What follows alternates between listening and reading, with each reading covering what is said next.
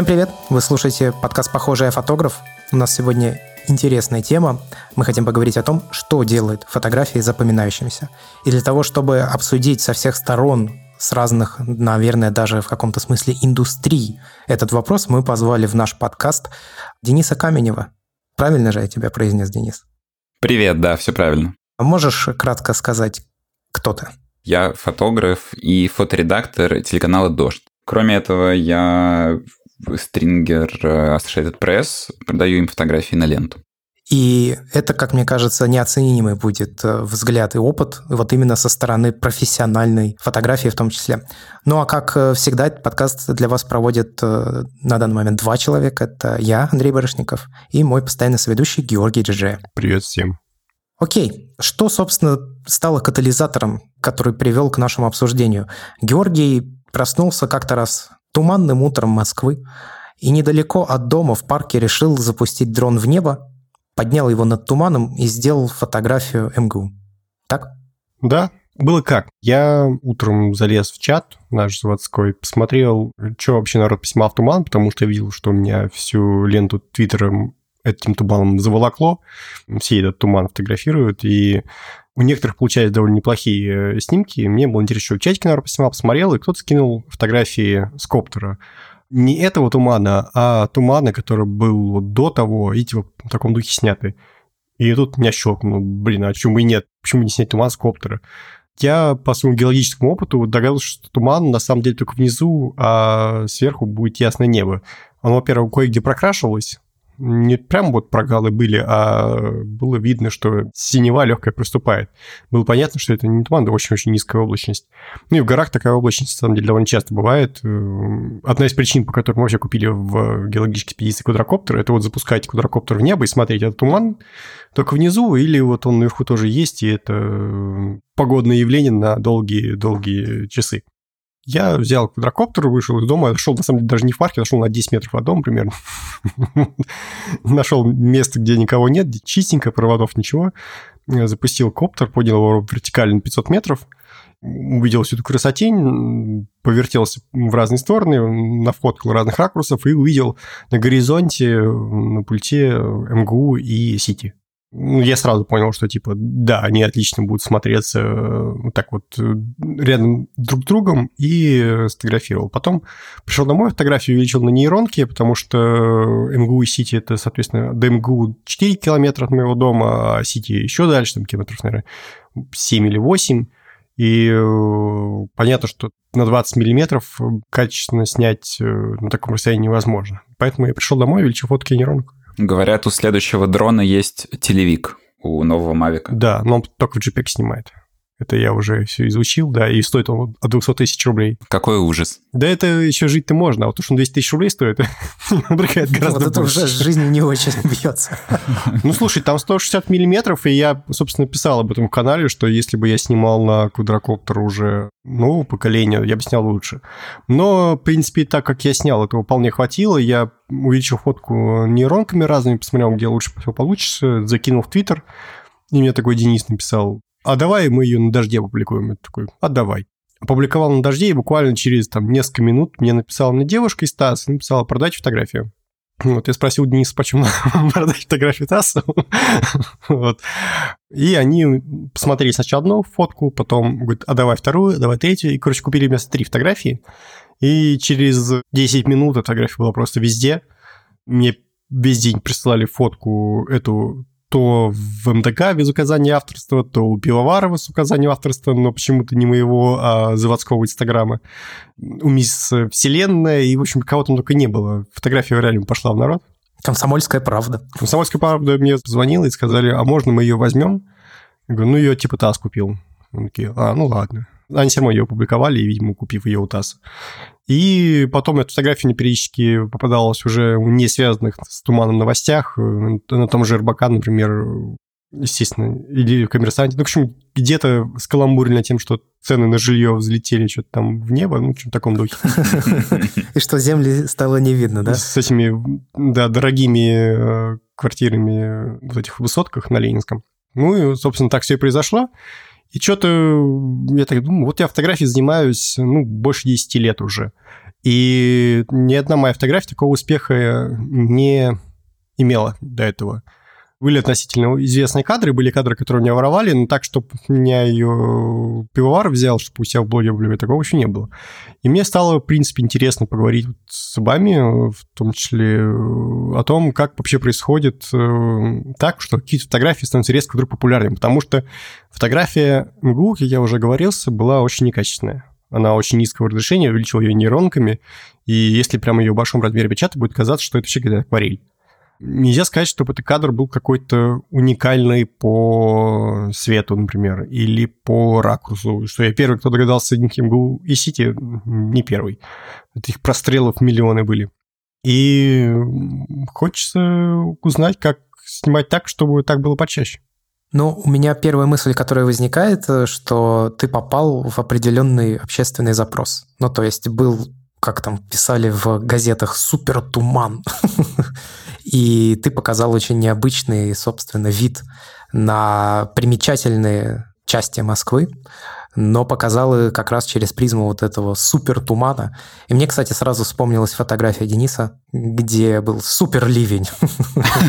Да, была такая фотография, да. В Москве все супер, супер ливень, супер туман. И Отсюда, наверное, сразу возникает вторая мысль, что запоминающиеся, ну или, по крайней мере, популярные кадры, наверное, в том числе спровоцированы, безусловно, какими-то редкими, неожиданными, необычными событиями. Не только историческими, но даже вот какими-то более бытовыми, как, например, погодные осадки. Денис, если бы эта фотография опубликована была вне контекста, она бы так выстрелила? Ты бы ее опубликовал на дожде? Мне кажется, что нет. Мне кажется, что вне контекста она была бы неинтересна не только мне, но и всему тому широкому кругу лиц, которые ее в итоге расширили и украли и купили. И вообще, как раз мысль, которая возникла у меня, она заключается в том, что фотография становится популярной именно в контексте. Снимков, как ты уже сам сказал, на дрон, в том числе с такого ракурса, в том числе с туманом, с закатом, их должно быть очень много. По крайней мере, несколько я видел точно, и это довольно такое очевидное, мне кажется, сочетание, да, МГУ и Москва-Сити. Но тут, э, поскольку она была сделана в контексте новости, а туман, конечно, был новостью, да, и были теории о том, что это смог, о том, что что-то где-то взорвалось, выброс на химзаводе. Вакцина, да. Да, мне больше всего понравилась эта версия, честно говоря. Вот он стал популярным именно в этом контексте. Если бы ты вышел через два дня и сфотографировал с такого же ракурса, может быть, даже и с низкой облачностью, в МГУ и Москва-Сити, мне кажется, что кадр бы так сильно не разошелся. Ну, 365 он выиграл бы на заводе, да, но не более того. Да, да, да. Если обобщить, то так. То есть контекст очень важен для того, чтобы фотография стала популярной. Я хочу оговориться, что вы, конечно, выбрали в качестве гостя и а, в разговоре о популярных фотографиях человека с, э, возможно, половиной популярной фотографии не больше, но тем не менее. Ну, расскажи о ней тоже подробнее. На самом деле Андрей ее упомянул, но хотелось бы от тебя тоже услышать историю этого снимка в подкасте. Да, в общем, мы говорим о фотографии, сделанную как раз в супер ливень, где мужчина такой весь насквозь мокрый у администрации президента заходит в пешеходный переход. Я тогда на самом деле вообще шел по редакционному заданию в центр э, города. Это был первый день, кажется, когда ввели QR-коды. Мне вот нужно было поснимать, как люди входят в рестораны и кафе, и, кажется, театры, я не помню, открыты ли они были тогда, по QR-кодам. И сидеть тогда можно было только на верандах. Вот. Ну, и я, конечно, первым делом отправился на Кремлевскую площадь, поснимал немножко там, а потом пошел по Ильинке, получается, вверх э, к Китай-городу, ну, потому что логично, да, где в Москве очень много маленьких ресторанчиков, и сколько из них могли выставить веранды, которых не было еще вчера, вот мне показалось это логичным выбором. Ну и где просто я шел и в какой-то момент увидел вот этот грозовой фронт сумасшедший, который тогда был. Затем начался сначала сильный дождь, а потом очень сильный дождь, а потом, наверное, супер ливень. 11 из 10. Причем я тогда вообще забежал сначала в этот переход, но я дошел в итоге до перехода, должен был там встретиться еще с э, коллегой из коммерсанта. И я в этом переходе стоял, приходил в себя, потому что чувство было, что на меня льют ведрами воду вот ровно над моей макушкой. И потом я понял для себя в какой-то момент, что это ну, это была новость. То есть у этого был контекст, что это был не просто дождь, и тем более, по-моему, его до этого анонсировали тоже заранее. Ну, и я решил, что нужно выйти и все-таки снять. Но о чем я не подумал, так это о том, что нужно камеру завернуть в пакет. Хотя бы. А камера у тебя пострадала в результате, получается? Камера у меня после этой фотографии пережила два ремонта. Офигеть. Вот она цена удачи. Да. Т4? Да, Nikon D4. У меня, во-первых, залило экранчик сзади. Ну, это стандартная травма, да, в э, дождь. Через какое-то время после его замены, видимо, влага, ее не было видно изначально при разборке, но она добралась до верхней платы контрольной. А нужно сказать, что у камер Nikon плата, с которой привязаны все управление камерой, она находится на самом верху, прям вот под пластиком сверху.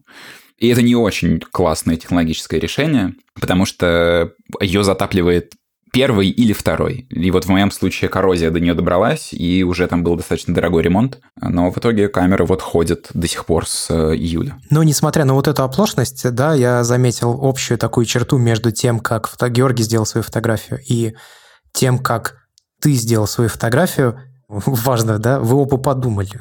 Георгий посмотрел, какие фотографии были сделаны, подумал, откуда ему запустить этот коптер, значит, и так далее, так далее, так далее. И ты подумал, кто успел выставить, соответственно, веранды вот эти уличные, кто не успел, э, куда пойти. Это, наверное, в каком-то смысле более репортажный склад ума, да? Наверное. Мне кажется, да. Ну, то есть, когда ты понимаешь, э, что есть новость, что есть контекст, из этого автоматически возникает желание это снять. Я хотел еще высказать мысль по поводу фотографии тумана.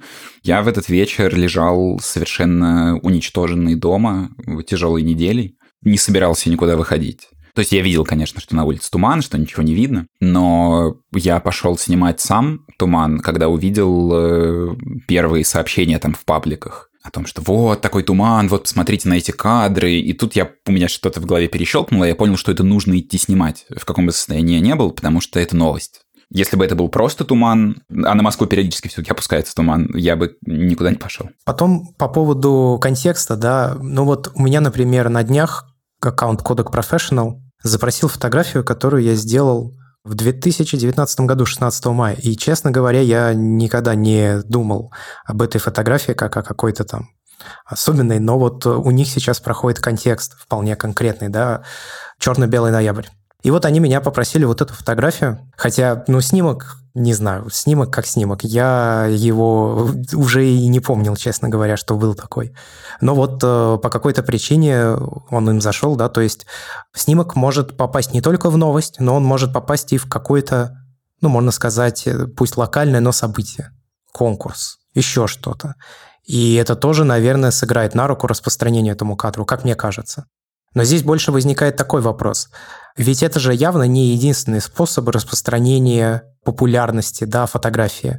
Плюс мы хотели еще поговорить о том, что делает фотографии запоминающимися. И вот под оба, как мне кажется, условия подпадает, значит, неожиданное событие, попадание в нужном время, в нужное место по конкретному запросу общественному. Какие еще могут быть варианты того, что заставляет э, фотографию запоминаться?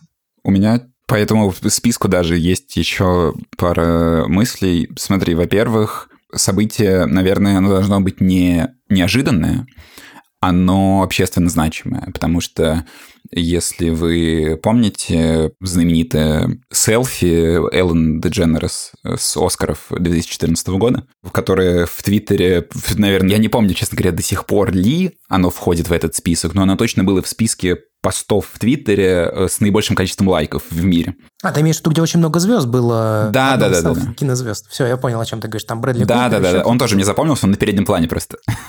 Там где-то прям рядом с телефоном очень близко. И это очень популярная фотография. Она хитовая, безусловно. Вот, она была сделана на запланированном мероприятии, но мероприятие имеет общественную значимость. Ну и тут не в смысле, эта фотография не передает ничего в ней нет э, новости, да, мы не, по этой фотографии не поймем, что где эта фотография сделана. Это было вот запланированное мероприятие, на нем в буквальном смысле звезды сошлись в одну кучку и сделали вот эту фотографию. Но на нем есть хорошее настроение. Она заставляет улыбаться. Наверное, да. Но, видишь, в мире делают миллионы селфи, но именно это стало такой популярной из-за большого количества факторов, безусловно. Ну, главный фактор то, что все знают этих людей. Когда вы видите фотографии родственников и лайкаете фотографии родственников, а это фактически родственники для всего населения Земли. Есть такой э, продюсер э, Ники Чин, который в 70-е 80-е годы работал со многими исполнителями, в основном в Великобритании. Среди них Сьюзи Кватро, среди них Смоуки. Это те самые, которые Элис. Кто такая Элис? Они в оригинале ее, да, исполнили. И когда он давал какое-то очередное интервью, его спрашивали, а как вы вообще пишете песни?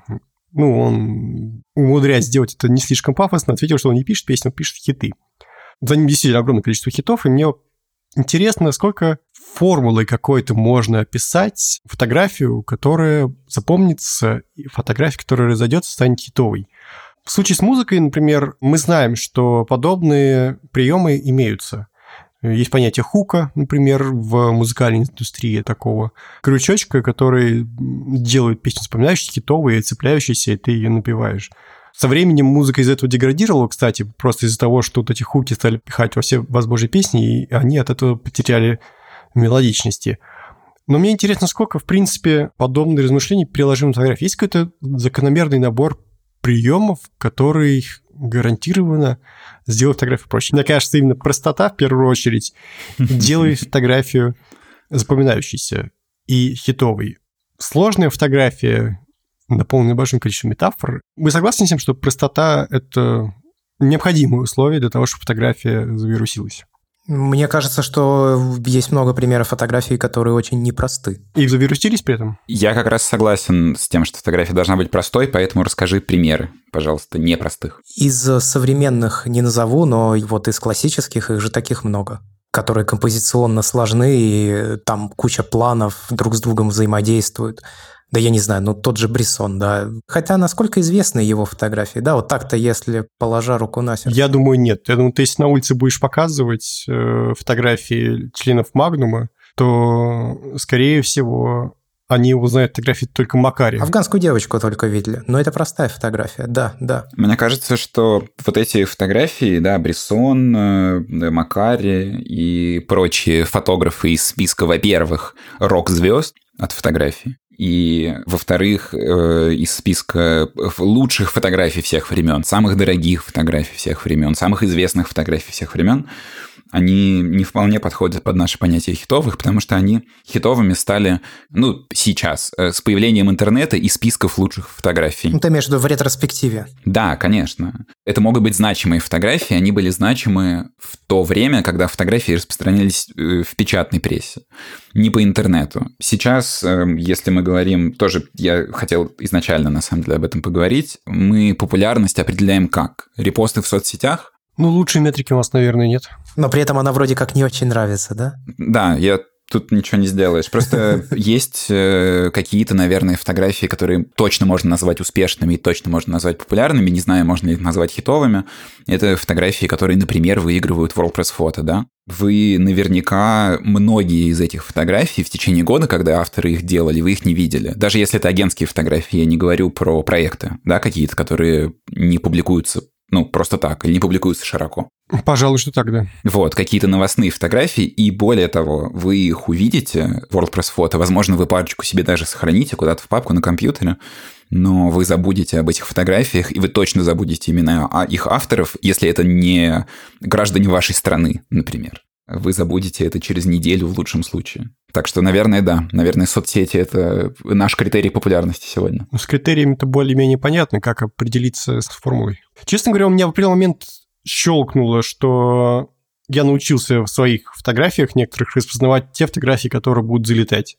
Вот именно это как щелчок произошел, ты вот понимаешь, ага, вот есть какой-то прикол в этой фотографии, который приколит не тебя одного предыдущая моя фотография, которая завирусилась, естественно, не так, ну, у меня нет на фотографии, не вирусилась, но которая более-менее стала популярной в этом году, это фотография, где человек подметает рядом с площадью Гагарина бульвар. Но это крутая фотография. Если сравнивать, то у меня это считается, мне кажется, более крутая фотография, да. Ты прям там сложил в ней все, что нужно было для хорошей фотографии, мне кажется. Технически точно. Но видишь, в ней ломается мозг. Ты на нее смотришь, и первые несколько секунд у тебя происходит удивление, потому что ты не понимаешь, что происходит, как это он небо подметает. Но, с другой стороны, это чистая форма. Ну, то есть стрит, скажем так. Ну, кстати, если дать подпись к ней, что в Москве разгоняют облака, мне кажется, вот если бы я ее с такой же подписью выложил, и ты бы опубликовал ее на дожде, я думаю, что она бы точно так же взлетелась, как и облачная фотография. Но я как раз хотел говорить о том, что она максимально прямолинейна при этом. То есть ассоциация первого первого уровня человек подметает небо. Все, больше тут ничего нет, просто так сложилось. И такие вот моменты ты действительно понимаешь, что какая-то вот эта вот изящная простота, именно вот изящная простота, не совмещение каких-то э, абсолютно банальных образов, а простая идея, хорошо поданная, в этом, наверное, и есть хитовость. При этом мне кажется, что ну, то есть мы говорим о такой хитовости местечковой, да, и даже если мы ограничиваем хитовость одной страной, да, одним языком, то если мы от этого уйдем и поговорим о мировой хитовости, то фотография должна еще сильнее упроститься. И в ней должен быть максимально понятный месседж, мне кажется, универсальный, который сможет понять любой человек, даже незнакомый или не очень хорошо знакомый с контекстом. И у меня даже есть пример такой фотографии. Наверняка вы видели фотографию Ричарда Дрю из Associated Press 2001 э, года, который называется The Falling Man. Где он падает из окна. Ну, мы не знаем, откуда он падает. Он просто падает. И летит мимо небоскреба, по-моему. Да, такая она центральная композиция, очень такая она вся ритмичная. И вот эта фотография, она всемирно популярна, потому что она не только передает страх перед терроризмом, да, страх перед новой угрозой, э, трагедию самому 11 сентября. Она передает просто страх смерти. Вот ты сейчас говоришь про там 11 сентября и так далее, но ты можешь увидеть это изображение, не зная, что это 11 сентября, не зная подписи, не зная истории за ней. И здесь, как мне кажется, будет работать ровно такая же штука, как фотография Георгия, где человек подметает небо у тебя первый момент происходит, что, ну, типа, он выпрыгнул из окна, его успели в этот момент сфотографировать, а как это так вышло? Ну, то есть у тебя все равно возникает какой-то момент, который очень сильно притягивает взгляд и заставляет тебя сфокусироваться на происходящем, ты потому что не очень понимаешь, или это какой-то трюк каскадерский, может быть, это он подпрыгнул на батуте и переворачивается в воздухе, ну, то есть вот такие какие-то мысли еще в процессе возникают, если ты этого не знаешь. Можно даже сказать, что хорошая фотография задает вопрос, да, такая романтика не сразу понятно, что происходит. Наверное, да. Ну, то есть вроде бы понятно, человек падает или там этот подметает, но что происходит? Вам не кажется, что здесь противоречие с простотой небольшое? Ну, мы говорим о простоте визуальной, но ведь помимо визуала же есть еще как раз какое-то смысловое наполнение, и ты его пытаешь как раз разобрать в этих моментах. Эта фотография достаточно простая на фоне другой хитовой, популярной, очень известной фотографии 11 сентября, которая называется «Поднятие флага над Ground Zero». Ground Zero — это, собственно, Всемирный торговый центр, место, где произошел теракт. Эта фотография собрала больше 10 миллионов долларов семьям пострадавших в теракте 11 сентября, потому что эту фотографию разместили на почтовой марке благотворительной, и эта почтовая марка стоила там на какое-то количество центов э, дороже, чем обычная, но эти центы шли в фонд э, поддержки. Это сумасшедшая известная фотография, ее очень много передирают, ее несколько раз точно крали для того, чтобы печатать на футболках, на магнитиках и на прочих сувенирах, скажем так. Но за пределами США она неизвестна практически неизвестна. У меня, кстати, по поводу 9.11 есть э, воспоминания по поводу фотографии, которую я не помню точно, кто снял. Вроде бы это был глава Магнума, где сидят люди на мосту или на побережье каком-то, и на их фоне как раз рушатся небоскребы. Вот еще мне фотография из 9.11, которая реально очень сильно запомнилась. И не знаю, известна ли она или нет. Она известна, но мне еще запомнился репортаж Нахтуя, он даже очень сильный. Но репортаж это уже целая история, все же это не один кадр. Ну да, с этим я согласен. То, что истории запоминаются лучше, чем отдельные кадры, я думаю, в большинстве случаев это так. Но ты запоминаешь и не конкретную какую-то, наверное, фотографию в данном случае.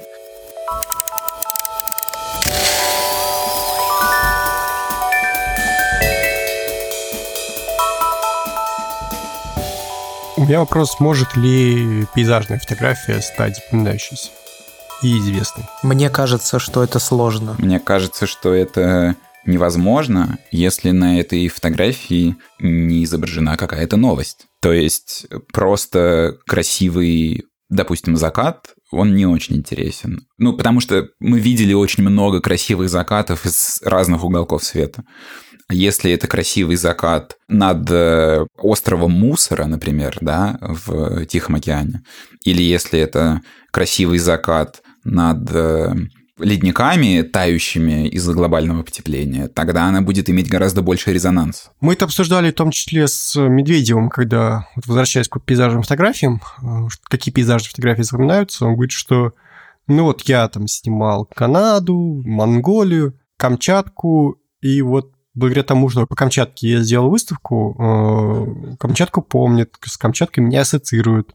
Некоторые даже помнят какие-то конкретные мои фотографии с Камчатки. И тут, наверное, мы уже немножко отдалимся от, ну, я не знаю, правильно ли я употреблю термин спот-фотографии, то есть фотографии, которая нужна здесь и сейчас, отдалимся уже ближе к народу и тем, чтобы мы, в принципе, снимаем каждый день для себя и для своего ближайшего окружения. Что такие фотографии сделать более запоминающимися? Ну вот, в частности, действительно их подача. То есть, если связывать их нарративом, они, наверное, как-то будут лучше вспоминаться. Еще я заметил такую вещь, что если очень часто показывать один и тот же снимок, то он тоже будет вспоминаться. Пример с заставкой Windows XP. Да, либо так. Но я мне почему-то Косенко вспоминается, который тоже довольно часто одни и те же свои фотографии показывает. Не знаю, делает ли он это осознанно, или они ему просто очень нравятся, но это действительно работает, когда ты видишь один и тот же снимок много раз, даже если таких подобных ему очень много, ты его рано или поздно запомнишь. Миша Древин признал, что он тоже так делал. То есть я ему рассказал про эту фигню, он говорит, а, действительно, и начал одни и те же фотографии показывать по много раз, и люди действительно начинают запоминать, и они даже начинают им из-за этого нравиться, просто потому что знакомое и симпатичное часто идут довольно близко друг к другу. Даже если тебе вначале что-то не нравится, то ты можешь к этому начать привыкать, да, и тебе начинает уже нравиться. Ну, как с щелками в iPhone, например. Но в плане нравится, не знаю, связать это с частотой демонстраций снимков. Вот э, если бы вы меня попросили описать из головы заставку Windows XP, я бы очень примерно ее описал. На ней, конечно, нечего описывать, да, это тоже верно. А это, кстати, ее особенность, говоря о простоте. На ней особо нечего описывать. Ты ее просто так много раз видел, ты молоденький еще. Да, вот. Но я бы, конечно, узнал ее, наверное, из десяти других очень похожих видов на зеленый холм с облаками.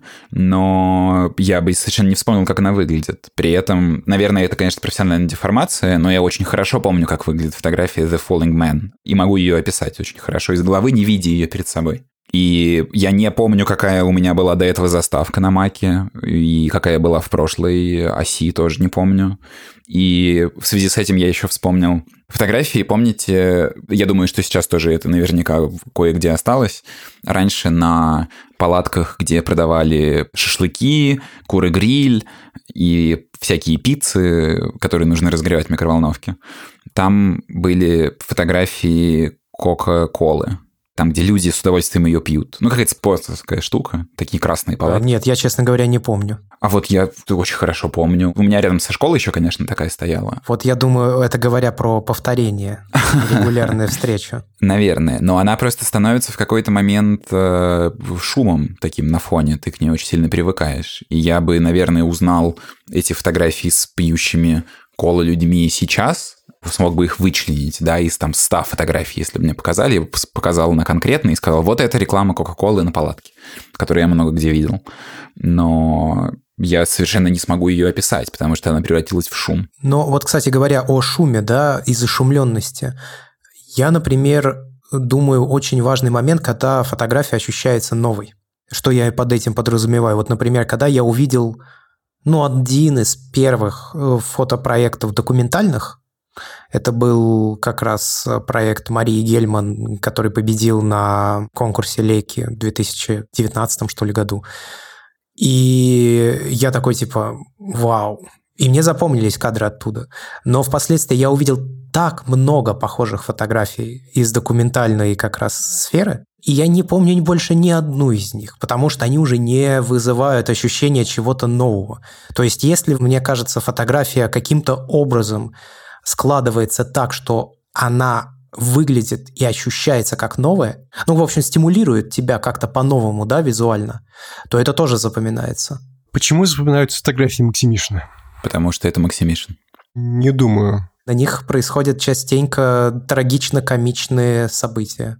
Ну, вы согласны, во-первых, вообще с тем, что фотографии запоминаются? Да, согласен. Вот сейчас ты сказал, и я вспомнил несколько его фотографий. А давайте, кстати, кто какие вспомнил? Женщина в Эрмитаже, которая изнутри моет стеклянный такой стеллаж. Золотые зубы дальнобойщика, проезжающего мимо церкви. О, да. Я вспомнил э, рыбок, которых э, бросают из машины в машину. Две штуки там летят. И я вспомнил э, женщин, которые, по-моему, в доме для боюсь просто неправильно сказать, да, ну, в общем, для даунов, где они сидят за столом, как тайная вечеря. И вспомнилась еще фотография, где женщины в платках, мусульманки, наверное, сидят за такими друг над другом наезжающими партами, как в зале суда или что-то такое. И тоже они там заполняют собой весь кадр по всей его площади. Очень драматичный портрет Путина у него был. Точно. А что, давайте вообще пройдемся по каким-то, ну, ближайшим, да, фотографам.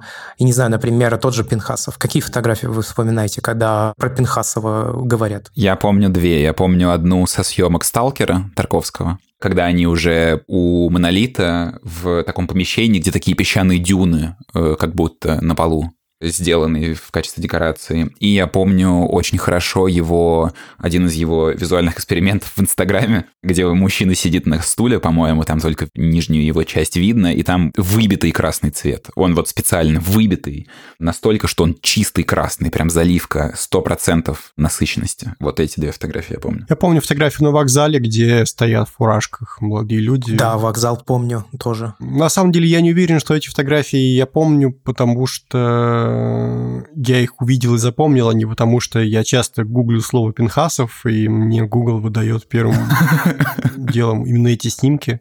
И вопрос в том, то есть они нам запомнились просто из-за того, что мы их очень часто видим, и исключительно поэтому, то есть мы как фотографы, мы как люди, которые постоянно в этой среде, банально очень часто их видим, как их можно не запомнить, когда их постоянно так часто показывают. Ну, давайте из тех авторов, которые вот ты один раз фотографию увидел и запомнил на всю жизнь. Есть у вас такие примеры? Ну, сложно сказать, что я видел ее один раз, но с Воброва мне запомнилась. У нее целая серия, правда, про фотографии девушек в бассейне. Но вот ее главная фотография, которая на Хаслвладе победила, да, мне запомнилась. Я не могу сказать, что я частенько пересматриваю ее снимки, это не так. Мне запомнились фотографии Маши Плотниковой с Олимпиады в Рио 2016 года. И, кстати, здесь я тоже начинаю потихонечку просматривать тенденцию, не добавить ли нам в нашу формулу переменную, что хорошо запоминаются фотографии на телевик. Потому что многие фотографии из тех, которые я представляю, типа вот хорошая фотография, я представляю себе хорошие фотографии, представляю фотографии, которые мне хорошо запомнились, и очень многие из них почему-то сняты именно на телевик. Ну, именно супер теле, имею в виду. Не 200 миллиметров, какие-нибудь там убойные 500-600, будто бы это действительно работает. У того же вот Миши Дрёбина и наш у него есть очень запоминающая фотография, где маяк и луна совмещены. И даже если человек один раз видел фотографию, он, скорее всего, ее запомнит. Еще, похоже, у него фотография есть э, с большой медведицей, которая в виде знака вопроса выстрелилась над елкой зимней. Ночью он это снял. Тоже очень напоминающий снимок, но тут очевидно из-за игры форм и, в принципе, того, что этот минимализм с пейзажной фотографией в целом хорошо работает. Особенно, когда это минимализм еще и какой-то такой из нетрадиционных кусочков собранный. Ну, вообще, как вам мой хот-тейк про телевичок? Я думаю, что да, но потому что это изображение, которое ты в жизни не встречаешь. Наверное, да. И в некоторых случаях телевик очень сильно упрощает картинку, мне кажется. Уплощает. Уплощает, да, это точно. Я очень люблю плоские фотографии, надо сказать. Ты приводил как-то раз пример до фотографа, который очень хорошо работает именно с пространством и соединяет его не напомнишь, о ком речь была? Возможно, это вообще был Андрей Гордеев из «Ведомостей». Да-да-да, и вот его фотографии мне запомнились, потому что там какие-то то ли забор был, то ли какая-то стена очень полосатая, и он прям очень хорошо ее обыграл. Ну вот опять же, да, это изображение, которое тебя как-то визуально стимулирует по-новому. Ты так обычно в жизни не видишь.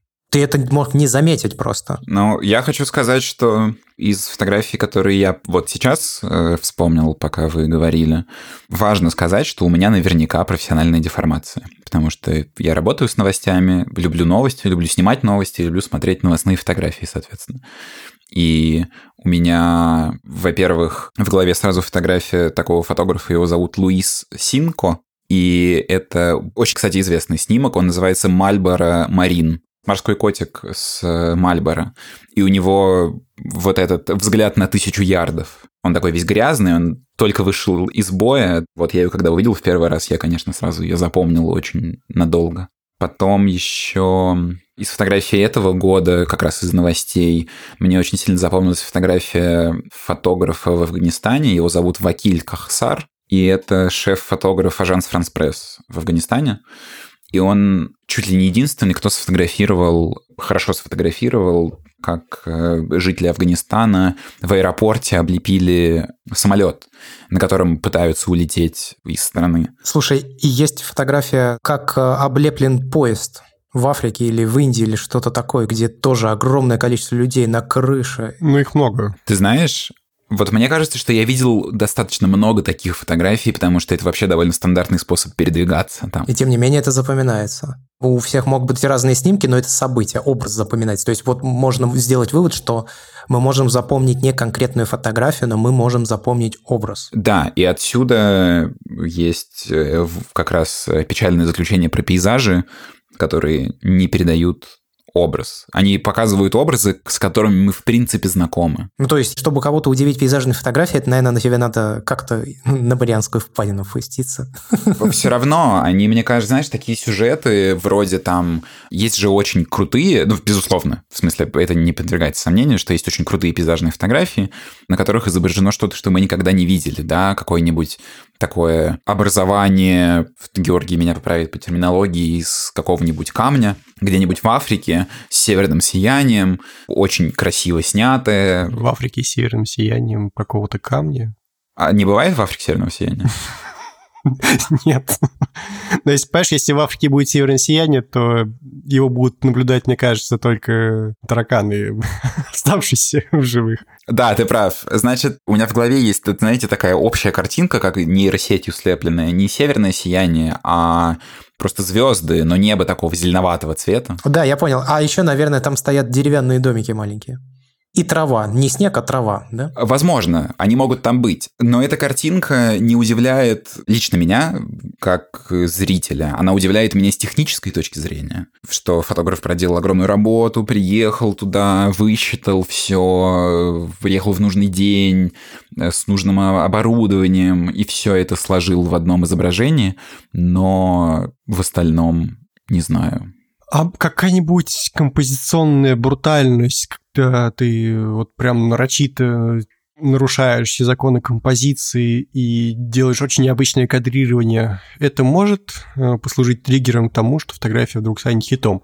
Ну, вот я, например, очень люблю фотографию, помню, Ньюман ее снял, фотографию Стравинского, где он сидит в углу э, у рояля, и фактически э, фотография получается не Стравинского и даже не рояля, а фотография получается такая в духе супрематизма начала 20 века, нагромождение вот этих вот мощных прямоугольных, треугольных и прочих фигур. И понятно, что там движок этой фотки — это композиция. В новостной фотографии бывают такие примеры, когда вроде бы ничего особенного, но вот именно композиция и фотка тащит. Мне кажется, нет. Мне кажется, что все-таки главная характеристика — это смысл который заложен в снимке, а потом уже идет все остальное. Пономарев недавно давал интервью, в котором он объяснял, почему его фотография получила Пульцеровскую премию, а фотограф, который стоял в шаге от него, не получила. И она собрала 500 лайков э, в Инстаграме. Я его не прочитал. Но я догадываюсь, почему, на самом деле. Поэтому я и не спешил его читать. Просто потому, что у него технически получился лучше. Я посмотрел фотографию вторую. Она чуть-чуть правее, и уже нет этого в духе ренессанса построения кадра. Нет сходства с картиной, да? Да. Вот это вот теряется все, и понятно, что лайки он свои соберет, но не более того, а у Пономарева Пулицер. Ты знаешь, э, по поводу композиции в Стравинском, я вот посмотрел на нее, там же смысл был в ключе. Это музыкальный э, ключ. Израиля, получается. Ну и я могу сюда добавить, что если мы говорим про этот снимок, то он же предельно метафоричен. Да. Он своей конструкцией показывает музыку самого Стравинского, и он в то же время показывает, что Стравинский – это и есть музыка. Ну, то есть ты не можешь показать Стравинского, не показав музыку. Возникает задача поставить музыку. Честно, я до сих пор ни разу об этом не думал что 10 нот. Бемоль ты подразумевал, когда говорил про ключ. Да, мне кажется, что тут важно сказать, у фотографии и вот у хитовой фотографии, как мы с вами в ходе разговора выяснили, есть очень важная функция, она коммуникативная. То есть фотографии очень абстрактные чаще всего не становятся популярными. И мне сразу в голову приходит, конечно, вполне абстрактная фотография Рейн 2. Но она не популярная. Она очень дорогая. Она известная. Да-да-да, вот, это как раз из такого списка. Хорошо, тогда у популярной фотографии должна быть э, коммуникативная функция, потому что в целом, конечно, если мы говорим, наверное, не про чисто новостные снимки, хотя они тоже могут быть искусством. Искусство никому ничего не должно, и автор не должен ничего зрителю, он хочет ему что-то сказать, а зритель ничего не должен автору. И зритель не должен ничего понимать. И произведение вообще может вполне себе хорошо жить в отрыве от автора. Оно начинает самостоятельную жизнь. Так, конечно, очень часто происходит. Чаще, э, чем с статичными изображениями, происходит, наверное, с кино. Но в целом зритель э, ну, не должен ничего понимать. То есть зритель смотрит на картину Жана Миро, да, какую-нибудь абстракцию, и какие-нибудь точки, запятые и жирные и тонкие линии. И он совершенно не обязан понимать, что там происходит. Он может даже не читать, что там написано. Но он может в то же время и прочитать и углубиться. Но он может интерпретировать его, как ему нравится, и он может найти, увидеть в ней изображение того, что художник не изображал. И это совершенно нормальное прочтение. А с фотографией так, наверное, не сработает, потому что фотография передает месседж, она передает реальность или сконструированную реальность, но в ней она что-то конкретное хочет сказать мне кажется. Ну, и тут э, стоит заметить, э, что фотография, наверное, это уже на самом деле не реальность, а ее образ.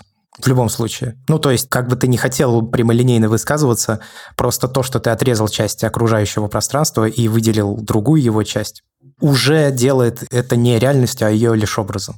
И это уже может вносить, и чаще всего вносит, какие-то трактовки, коррективы и прочее насчет того, что было и как это воспринимается на изображении. Мне вспомнились шизофреничные коты Уэйна, художника. Кстати, вот Анастасия Четверякова, которая была у нас в гостях из «Искусства пацанчиков», сделал про него подкаст не так давно. Я с большим интересом послушал, вам тоже рекомендую послушать. И если посмотрите на этих котов, ну, там, в общем, известная история, что художник сходил с ума, у него была шизофрения, и он всю жизнь рисовал котов, довольно популярных в викторианской Англии, и котов нарисовал уже будучи не в здравом уме, и продолжая рисовать, рисовать, рисовать, рисовать, он хотел таким образом как-то отразить, как у него происходит распад личности, и в последних его работах коты едва-едва угадывались. Я не знаю, к чему я их вспомнил. Наверное, хороший пример того, насколько трудно бывает угадать, что автор хотел сказать своей работой. Мне пришла в голову печальная мысль, что наверняка его поздние шизофреничные работы стоили гораздо дороже, чем его ранние. Сейчас фильм идет, я не знаю, еще идет или уже прошел в кинотеатрах, но его можно посмотреть на кинопоиске. С Камбербэтчем, кажется, да? Да, да, да, да, да. Он его продюсер, кстати говоря, этого фильма. Я посмотрел, я хочу сказать, что милый фильм. Я не могу сказать, что он однозначно добрый, милый фильм. Я э, не знаю, насколько правдоподобно там эта история рассказана. Тебе же еще, по-моему, Фронтриер нравится, по-моему, да? Нравится, а как это связано? А связано с тем, что у тебя планка милоты может отличаться, ну и в целом. Не, это такой, ну, достаточно простой и прямолинейный фильм. В то же время, ну, он милый, я говорю именно в контексте истории, которую он рассказывает. Я говорю, я не знаю, насколько она правдоподобна и насколько она реально отображает то, что происходило в жизни. Ну, у него трагическая судьба была довольно. Трагическая судьба, да, но, я, ну, короче, по фильму он этих котов рисовал, потому что они с женой кота завели, и он наконец-то себя счастливым счастливым женой почувствовал, потом жена умерла, и его понесло, он таким образом как будто бы ее не отпускал, котов этих рисовал, а вот потом уже у него начала личность разваливаться, да. Да, ну так оно примерно и было. Я хотел вот что отметить. Тут, наверное, задача фотографа снять запоминающий снимок, с одной стороны, упростилась тем, что технологии стали доступней. Ну, скажем, до появления квадрокоптеров я бы так не снял. Или э, те же сияния сейчас снять гораздо проще, чем раньше. Ночная фотография сейчас совершенно на другом уровне, не на таком, каком она была еще 10 лет назад. С другой стороны, она доступна стала не только избранным, а стала доступна всем. И, соответственно, снимают э, с квадрокоптеров э, и сияния тоже все. И количество фотографий тоже, соответственно, усложняет задачу и запоминания. Это как с твоим, не знаю, любимым шоу на Ютубе, который ты смотришь достаточно долго, допустим, год ты его смотрел, и ты уже не можешь помнить, смотрел на прошлой неделе, потому что они тебе все сливаются потихонечку, и однообразие губит запоминаешь каждого эпизода из этих. И в силу того, что фотография меняется, меняется, на самом деле, даже быстрее, чем, в принципе, люди способны воспринять. Я недавно наткнулся, кстати говоря, на текст Антона Вершовского, который очень хорошо писал фотографии в свое время. И там он рассуждал о том, типа, чем отличается фотография утонченная от неутонченной, ну, грубо говоря, в таком виде. И он там сказал, что, типа, блондинку фотографировать в студии это не утонченно, а там стрит это утонченно. Ну, в таком духе рассуждений. И, насколько они сейчас уже кажутся устаревшими, потому что сейчас, типа, очень трудно удивить кого-то тем, что ты сфотографировал не блондинку. Может, брюнетку снять. В этом смысле мало чего изменится. Вот. И как с этой булимией, которая у ваших зрителей есть, как-то можно обойти эти фильтры, которые не позволяют запоминать ваши изображения? Да. Мне кажется, что один из рецептов это, конечно, вот выделиться, да. На фоне бесконечных снимков тумана снизу появился снимок тумана на дрон, и он стал популярным, он выделился. Но еще мне кажется, что нужно просто делать упор на другую подачу контента, в том плане, что меняется ведь не только способ производства фотографий, да, он, не только этот процесс происходит упрощение, большей доступности, а зритель тоже меняется. Зритель устает от э, вот этих одиночных снимков, которые вспыхивают у него в ленте, он их просто пролистывает без сожаления. Мне кажется, что один из вариантов — это делать э, длинные, большие истории. И они не обязательно должны быть сложные, они не обязательно должны быть социальные, они точно не должны быть про себя, потому что на рынке фотоистории, мне кажется, что истории про себя больше всего, и они тоже превратились уже в такой белый шум. Как я провел этим летом? Можно делать истории про то, что тебя окружает. Можно делать мультимедиа истории, истории, которые что-то интересное рассказывают про то, что мы обычно не замечаем. В общем, мне кажется, что сейчас для того, чтобы выделиться, нужно снимать серии. И снимать их долго, вдумчиво. Самое главное думать, конечно. При этом очень много. Для того, чтобы выделиться из э, бесконечного числа единичных снимков, нужно думать еще больше, ну, как и в любой области, да, очень много работать. И определенная степень удачи. Я не очень верю в удачу. Мне кажется, что удача — это выражается в процентном соотношении. И чем больше ты работаешь, чем больше ты знаешь, чем больше ты стараешься, тем больше ты увеличиваешь процент успеха, скажем так. Не, но я в данном случае говорю про удачу, смотри, не в плане того, сделал ты этот кадр, в смысле, удачно попался кадр или нет, а я имею в виду удачи как э, вообще в целом как какая-то вереница событий. Ну вот, например, если бы Георгий не завел канал, возможно бы он не познакомился с тобой, возможно бы, когда он сделал этот кадр и его выложил, ты бы его не заприметил, ты бы не предложил его, короче, выложить у себя, и вот эта бы вся вереница не запустилась. Ну, это же в каком-то смысле тоже часть удачи. Я, кстати, не знаю, Тасс эту фотку на дожде увидел или еще где-то. Ну, я предполагаю, что на дожде, потому что где бы еще и засветиться. Мне кажется, что вот всю ту цепочку, которую ты назвал, ее можно как раз уложить в теорию вероятностей, что это все было сделано, поэтому вероятность того, что эта фотография увидит большое количество человек, а большое количество человек увидит эту фотографию, эта вероятность, она очень сильно возросла. Ну, то есть смысл в том, что чем больше ты делаешь, э, тем выше у тебя будет процент удачных снимков, а из них выше процент популярных и хитов готовых. Меня, наверное, можно неправильно понять. Я не говорю о том, что типа удача решает все, и... Нет, нет, конечно, удача приходит только тем, кто много работает. Да, безусловно. Я к тому, чтобы эта удача к тебе пришла, это нужно, чтобы ты был готов ее вообще в целом принять. Ну, то есть, если ты ничего не делаешь, э, глупо рассчитывать на то, что, сидя на диване, внезапно ты сделаешь хитовую фотографию. Ну, наверное, определенный шанс есть, но очень маленький. То же самое примерно писал в своем посте с бэкстейджем 2021 года, когда писал о том, что как сделать прикольные пейзажные фотографии. Ну, естественно, не настолько популярные, как вот то, что мы сегодня обсуждали, а просто фотографии, которые лайков побольше в Инстаграме соберут, условно. Вот. Это, конечно, от, э, зависит от удачи статистически больше, чем от того, что... То есть главное, чтобы в этот нужный момент у тебя была с собой камера. Мне кажется, сама постановка вопроса, ну, типа, как сделать удачную фотографию, ну, то есть мы сегодня целый подкаст этому посвятили, но вообще я считаю, что сама постановка вопроса, как сделать запоминающуюся и популярную фотографию, она я не хочу здесь э, обесценивать, если что, этот вопрос, но мне кажется, что это неправильный вопрос, и его ни в коем случае не стоит задавать, потому что как только ты этот вопрос задаешь, то ты начинаешь снимать э, не то, чтобы ты хотел, возможно, снимать, а начинаешь снимать для там Инстаграма, социальных сетей и думать о том, как много лайков вообще этот снимок может собрать. Мне кажется, что нужно снимать то, что ты хочешь снимать, а там уже дальше искать варианты. Как мы уже говорили, случайные снимки очень редко становятся популярными, мне кажется. Я сейчас, к сожалению, не смог найти, искал э, ссылку, я когда-то давно читал большую статью с фотографиями, ну, фотографии сделаны не профессиональными фотографами или сделаны случайно, или прохожими, которые получили WordPress фото. Их там немножко, но это очень такой интересное чтиво. Я еще потом погуглю. Шанс есть, но очень-очень маленький. Это понятно, да.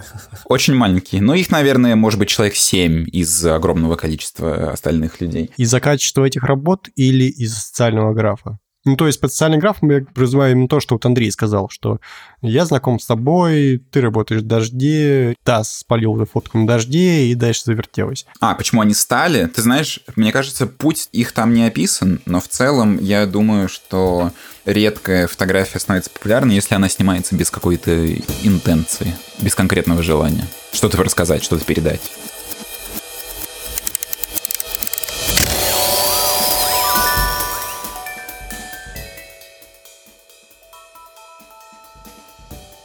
Ну и на этой ноте, я думаю, можно заканчивать наш сегодняшний выпуск подкаста. Большое спасибо всем, кто нас слушал, как в прямом эфире, так и в записи.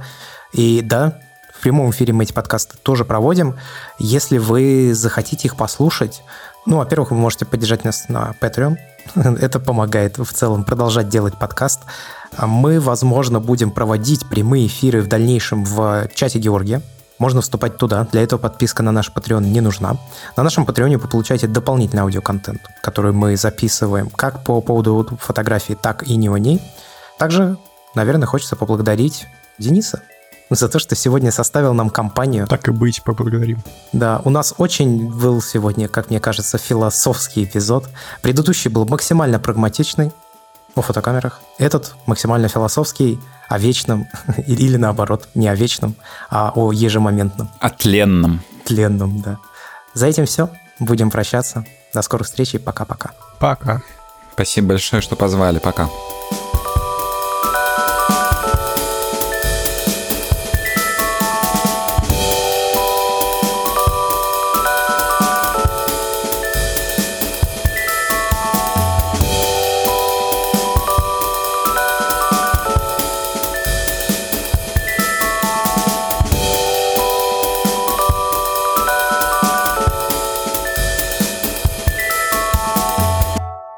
Кстати, это действительно не просто. Я иногда себя после подкаста чувствую прям вымотанным. Я иногда планирую себе на неделю, то есть, допустим, с утречка записать подкаст, потом пойти в качалку, и я после подкаста у меня нет морали сил в качалку идти.